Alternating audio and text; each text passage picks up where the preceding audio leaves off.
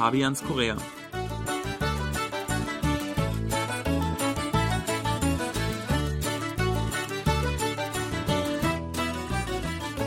Herzlich willkommen, liebe Hörer. Es begrüßen Sie Fabian Kretschmer und Sebastian Ratzer. Hallo.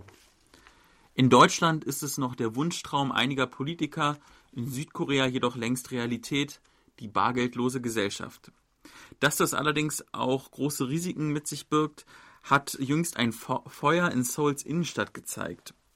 Es ging darum, dass ein Tunnelgelände von Korea Telecom, das ist der Telekom-Anbieter hier, in Flammen stand und dann war quasi für einen Tag eine Art Blackout, da ging nichts.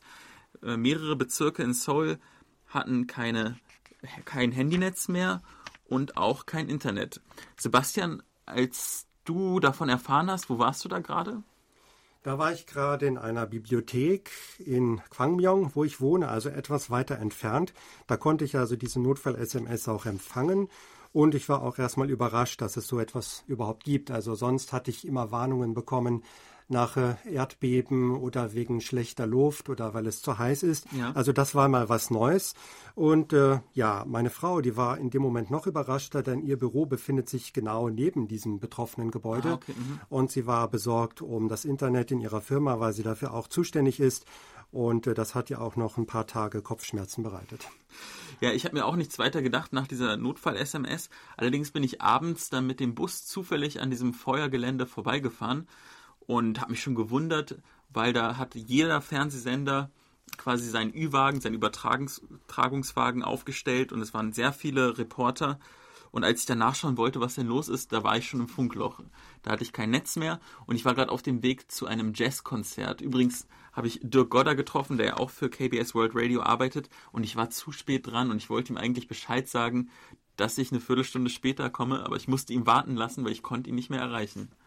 Ja, da hast du ja wirklich diese Folgen dieses Blackouts äh, hautnah zu spüren bekommen.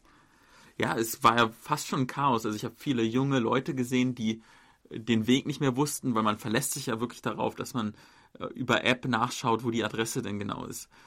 Genauso ja. Bei den Navigationssystemen auch. Oder fährst du eigentlich Auto noch richtig mit Karte? Eigentlich brauchst du ja auch das Internet wegen dem, wegen dem Navi-Gerät. Ja, das ist ein Grund. Da hatten auch viele dann die Orientierung verloren. Aber äh, es geht ja auch äh, ums bargeldlose Zahlen heute. Und äh, da ging ja auch bei vielen nichts mehr. Denn viele junge Leute vor allem, die zahlen ja nur mit ihrer Karte. Die haben teilweise gar kein Bargeld bei sich. Ja. Geht mir auch so. Ich habe auch meistens nur so fünf, sechs Euro umgerechnet in der Tasche. Manchmal auch nichts. Und äh, dann war man schon aufgeschmissen, weil man konnte ja dann nicht bezahlen in dem Moment, seinen Kaffee oder was man gerade haben wollte. Ja, ich hatte an dem Abend auch kein Bargeld mit, wie eigentlich fast immer, dass ich kein Bargeld hier habe. Und habe dann gemerkt, ja, eigentlich konnte man nirgendwo mehr mit Karte zahlen, weil das natürlich auch über Internet läuft. Ja, was habe ich gemacht? Ich wo- wollte natürlich zum Bankomaten gehen, zum Bankautomaten. Und die waren relativ schnell alle dann ausgeräumt, weil natürlich viele Leute die gleiche Idee hatten. Das ist ja wirklich so, eigentlich braucht man Bargeld ja nur, um zum Beispiel die T-Money-Karte fürs Bus- und U-Bahn-Fahren aufzuladen. Das ist eigentlich einer der wenigen Gründe, warum ich überhaupt noch Bargeld abhebe. Ähm, bei mir ist das sogar in der Kreditkarte integriert, so ein Chip. Also da kümmere ich mich gar nicht drum, das wird immer abgerechnet. Und was mir auch auffällt, ich bezahle auch teilweise recht kleine Beträge einfach mit der Kreditkarten, äh, ja. mit der Kreditkarte. Da denke ich auch manchmal, da muss das jetzt sein, dass ich mir diese eine Flasche Wasser hier kaufe und dann mit Kreditkarte bezahle. Aber das wird einfach als ganz selbstverständlich hingenommen und mhm. das stört auch keinen. Und es ist halt vor allem sehr bequem. Deswegen hat es sich auch durchgesetzt. In Deutschland wird man ja hingegen relativ schief angeschaut, wenn man kleinere Beträge mit Karte zahlt oder es dauert extrem lange am Supermarkt. Ja, da, da sind die Leute eigentlich äh, ziemlich resistent dagegen. Die nehmen diese technische Erneuerung eher so ein bisschen als bedrohlich wahr und sehen ihre Privatsphäre gefährdet und ja, sind da ein bisschen beharrlicher. Also ich habe sogar die Erfahrung gemacht, dass ich in Deutschland in Geschäften mit der Kreditkarte gar nicht weiterkomme. Also höchstens die I C-Karte wird dann akzeptiert. Und äh, ja, das ist schon manchmal etwas unbequem, wenn man dann aus Korea gerade kommt, wo man einfach alles so mit der Karte bezahlen kann. Ja, wo man manchmal auch wirklich die umgekehrte Erfahrung macht.